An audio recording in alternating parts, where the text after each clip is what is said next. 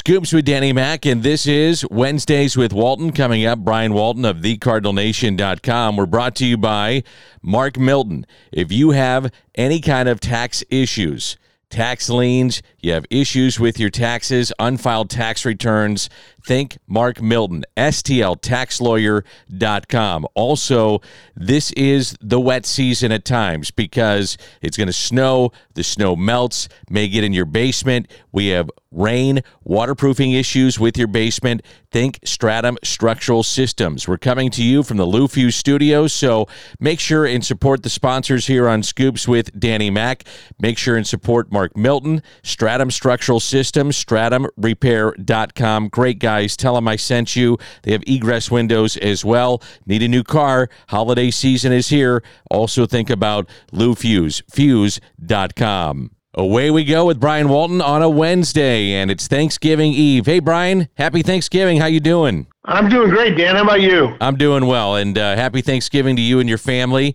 Uh, so much to get into. Baseball never stops, as you know, and you cover the Cardinals minor league system. You were down at the Arizona Fall League for a number of days, and obviously a keen eye on what's happening with the major leagues as well. I'll start with the major leagues. So we have not had the chance to visit since the announcement of Paul Goldschmidt to be the MVP. I guess it shouldn't be a surprise that he wins the MVP. Now, I say that because I, I think when you follow Paul like we do day in and day out, you say, man, that last month was tough to watch.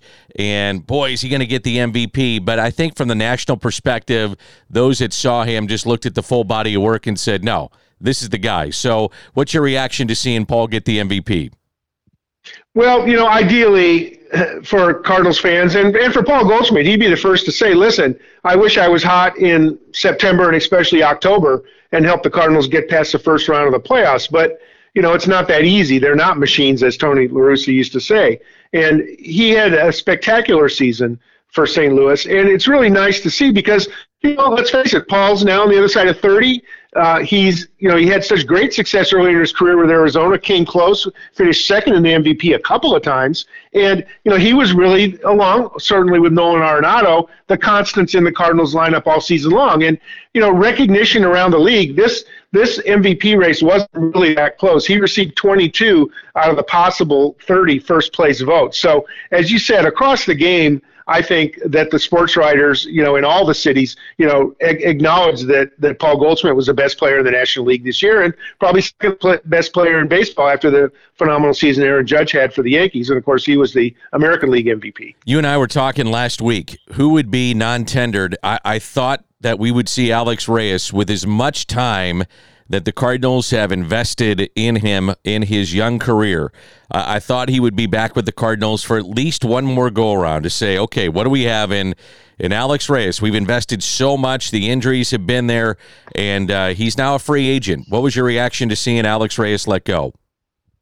I was a little surprised. Um, you know, this situation happened a couple of years ago with John Brebbia, and the situation was similar in some ways and different in others. And what I mean, course, left-handed, right-handed, but but coming off an injury um, and not being ready for spring training.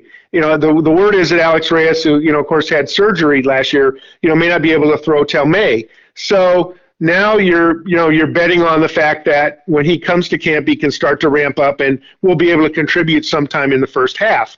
Uh, and you know he's scheduled to make you know, estimated in the upper two millions to maybe as much as three million in arbitration because even though Alex Reyes has played so little, he's spent all that time accruing service time as a major leaguer. So he has over five years of service time. And in fact, Alex Reyes will would have been a free agent after the 2023 season just based on his time in the majors and that's a little bit surprising to people but you know he is 28 years old and he's been in the Cardinals system for just one month short of a decade so, you know, on one hand, you say, gosh, they've invested a lot in him. On the other hand, you say, gee, he's been around 10 years and he's, you know, he had that brief period, of course, in 2021 where he was the closer in the first half of the year, was an all star, you know, looked like a world beater. And then, the, you know, the injury bug bit him again. And, the real question is something that none of us know, and maybe Alex Reyes doesn't know. What's the condition of his shoulder? Can he come, you know, can he come and back and be a productive major leaguer again. And surely some major league organization is going to bet on Alex Reyes and you know give. I think it's a certainty that he'll find a major league contract somewhere. And he's a guy that you know, frankly, you want to root for. And on one hand, you hope that he you know doesn't become a, a superstar with another team because that would suggest a mistake was made by the Cardinals. But you know, as a person, Alex Reyes is a is a top notch guy. Uh, he's dealt with a lot of frustration, a lot of difficulty, and he's kept his head high and you know continued to work hard. Uh, 100% agree. Great kid. Known him since he got to the Cardinals. Wonderful kid, and he's just been through so much. And when he burst onto the scene, I was doing the game, and I believe it was against the Reds. I remember Joey Votto being in the box, and he looked back at, I think Yadi was behind the plate, and he was like, Are you kidding me with this guy's stuff? It's just, we never saw the potential of what he might be over the course of a full season. Now, we saw little little bursts of it, but we just never saw the full package together. And that's the uh, that's the the the frustrating thing of sports. Sometimes you see greatness in little you know, just little bursts of it. We just never saw Alex at his full potential come and, and realize. Now, he was an all star, but we just never saw the full thing over a, a, full season, I guess is what I'm trying to say. That's right. And, you know, as much as we can sit here and, and talk about it and wonder what was behind it, I mean, what information the Cardinals have about his medicals is much more than we know. 100%, and so I'm sure that's right. They, that's you know, right. I'm, you know, I'm sure they took that into account. Now, a year ago at this time, we were wondering about what was going on with Reyes, and unfortunately, because of the lockout, he had been hurt in last off season. But because of the the lockout, he was prohibited, as all major leaguers were, with communication you know, the, you know, and we could play the what if games all day long. But had last season been a normal off season, Alex might have gotten better guidance from the Cardinals on how to how to deal with his problem and been ready to pitch sooner than he ultimately was. And so, in a way, you know, Reyes, you know, the time that he lost, at least between uh, spring training and May, you know, may have been partially attributed to the the lockout. I'm curious what you think and what you think fans feel like right now. So this time last year, we're we're getting ready to to hit the lockout. Do you, do you think fans would rather have a like a, a big burst of free agent signings at the winter meetings and gear up for like that one big month? And we're kind of going to get that, I think, Brian, when they when they you know get ready to go for the winter meetings. We've had a few signings and a few trades.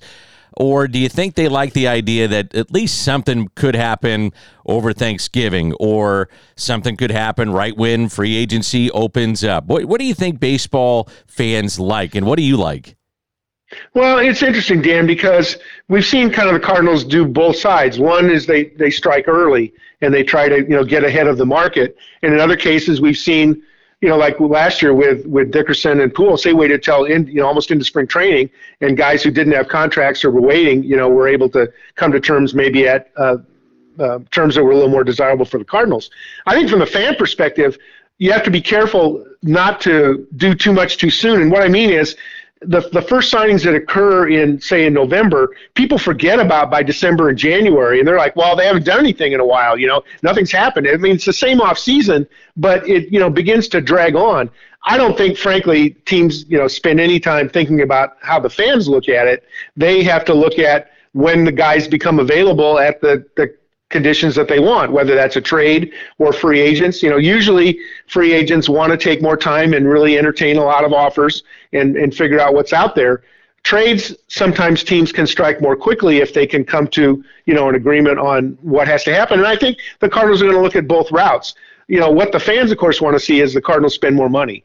The, you know, John Mozeliak conditioned the fan base to expect an increase in payroll. The question is, how much is that going to be, and where's that money going to go? Because some amount of payroll increase, of course, just has to happens with commitments to players that are already on the roster. But there's an expectation that the Cardinals are going to go out and spend some money, get some more help on offense. You know, they talked about uh, needing another, you know, middle of the lineup hitter with, along with Goldschmidt and Arenado, and of course addressing the catching needs. And whether those are the same person or not remains to be seen.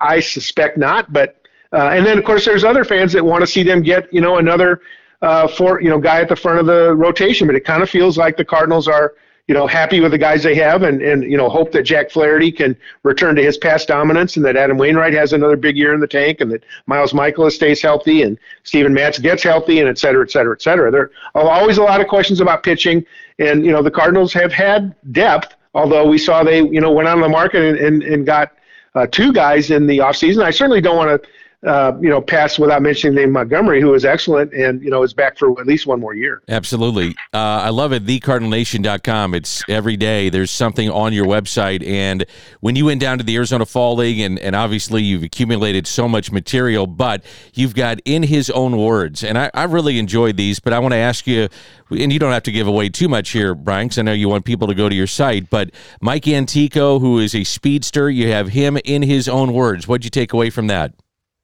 Mike Antico is a guy that uh, you know was an eighth rounder a year ago, and you know, guys in the eighth round, you think, okay, well, you know, there'll be a depth guy in the minor league system, something from him. But uh, he really had an excellent year this year. In the system began with Peoria, uh, played exceptionally well, and around around July, beginning of July, July fourth, he got moved up to Springfield and continued to steal bases at a very, very high rate.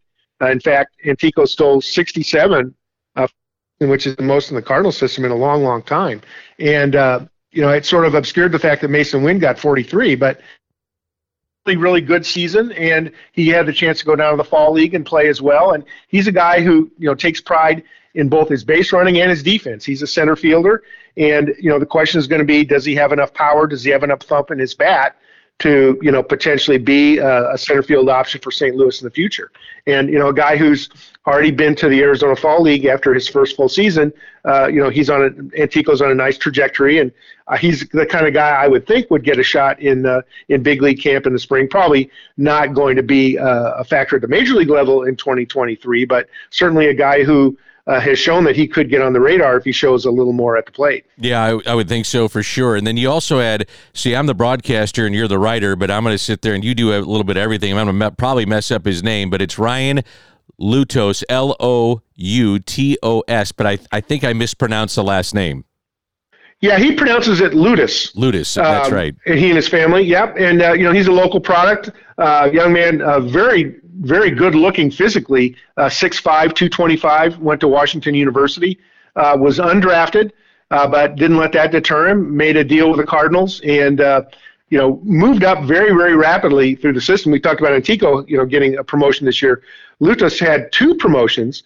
He started at Peoria, you know, blew through Springfield, which is a tough place to pitch, and then you know finished the season at Memphis. Took some knocks in, in AAA initially, but again, we're talking about a guy in his you know first professional season and they also got to go to the fall league and, and put up a really nice 2.57 ERA in the fall league. Uh, uh, struck out 13 and 14 innings, and you know really looked like he belonged, you know, in that in that All Star format. And he's a guy who's a you know who's certainly a long shot as a non-drafted free agent, but has uh, has really impressed folks in his uh, in his early going. And you know, again, a really really nice young man as well. And the reason that I like to put in their own words up versus you know translating and putting quotes in because you know you can actually hear the players, you can hear the enthusiasm, you can hear the excitement in them in you know chasing that major league dream, which is what everybody's after. Yeah, I love that. When you hear their inflection, that and you hear the excitement that's what it's all about isn't it i mean when you hear their own words that's the cool part about it i, I totally agree with you hey and i had even with jordan walker i had and jordan walker of course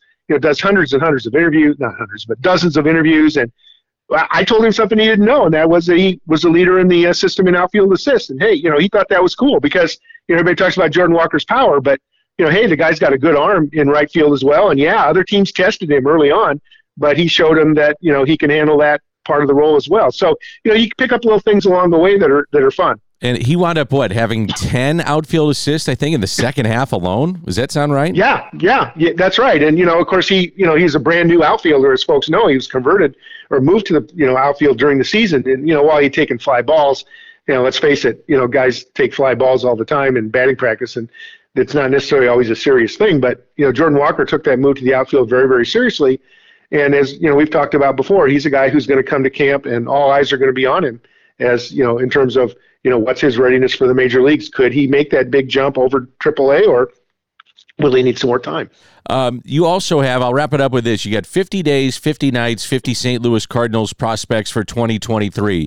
And for people that don't uh, go to your site or see this, I, I really advise to do this, Brian, because you break down the system and it gets to the top guys, obviously, at the end. But you've started that, and uh, it's a lot of fun, I know, for you.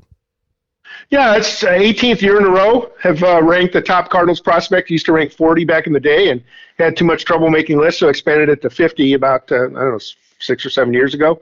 And uh, this is a, proce- a, process by which we um, roll out one player a day from now through. You know, basically takes us up to winter warm up, and uh, we go into great detail. Uh, Blake Newberry, who's a part of the Cardinal Nation staff, uh, writes in-depth scouting reports on the players, and then I sort of fill in their backgrounds, where they fit in the system, you know, what their plans are for the future, who they're competing with, that kind of thing. And we do that once a day, as I said, every day. Uh, and we've started that process, and we provide a number of the articles, like number 50. Um, a first year pitcher in the Dominican Summer League, Nelfi Infante. We provide that free so folks can see the level of depth that we're providing.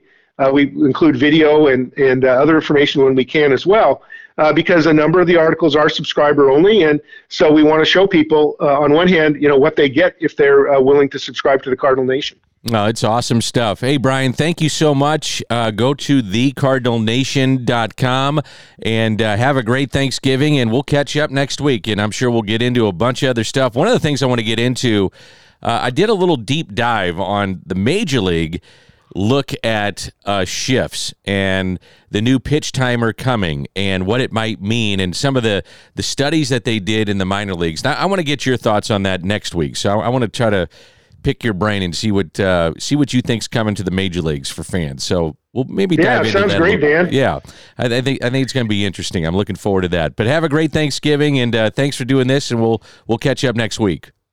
Happy Thanksgiving to all our listeners. Talk to you next week.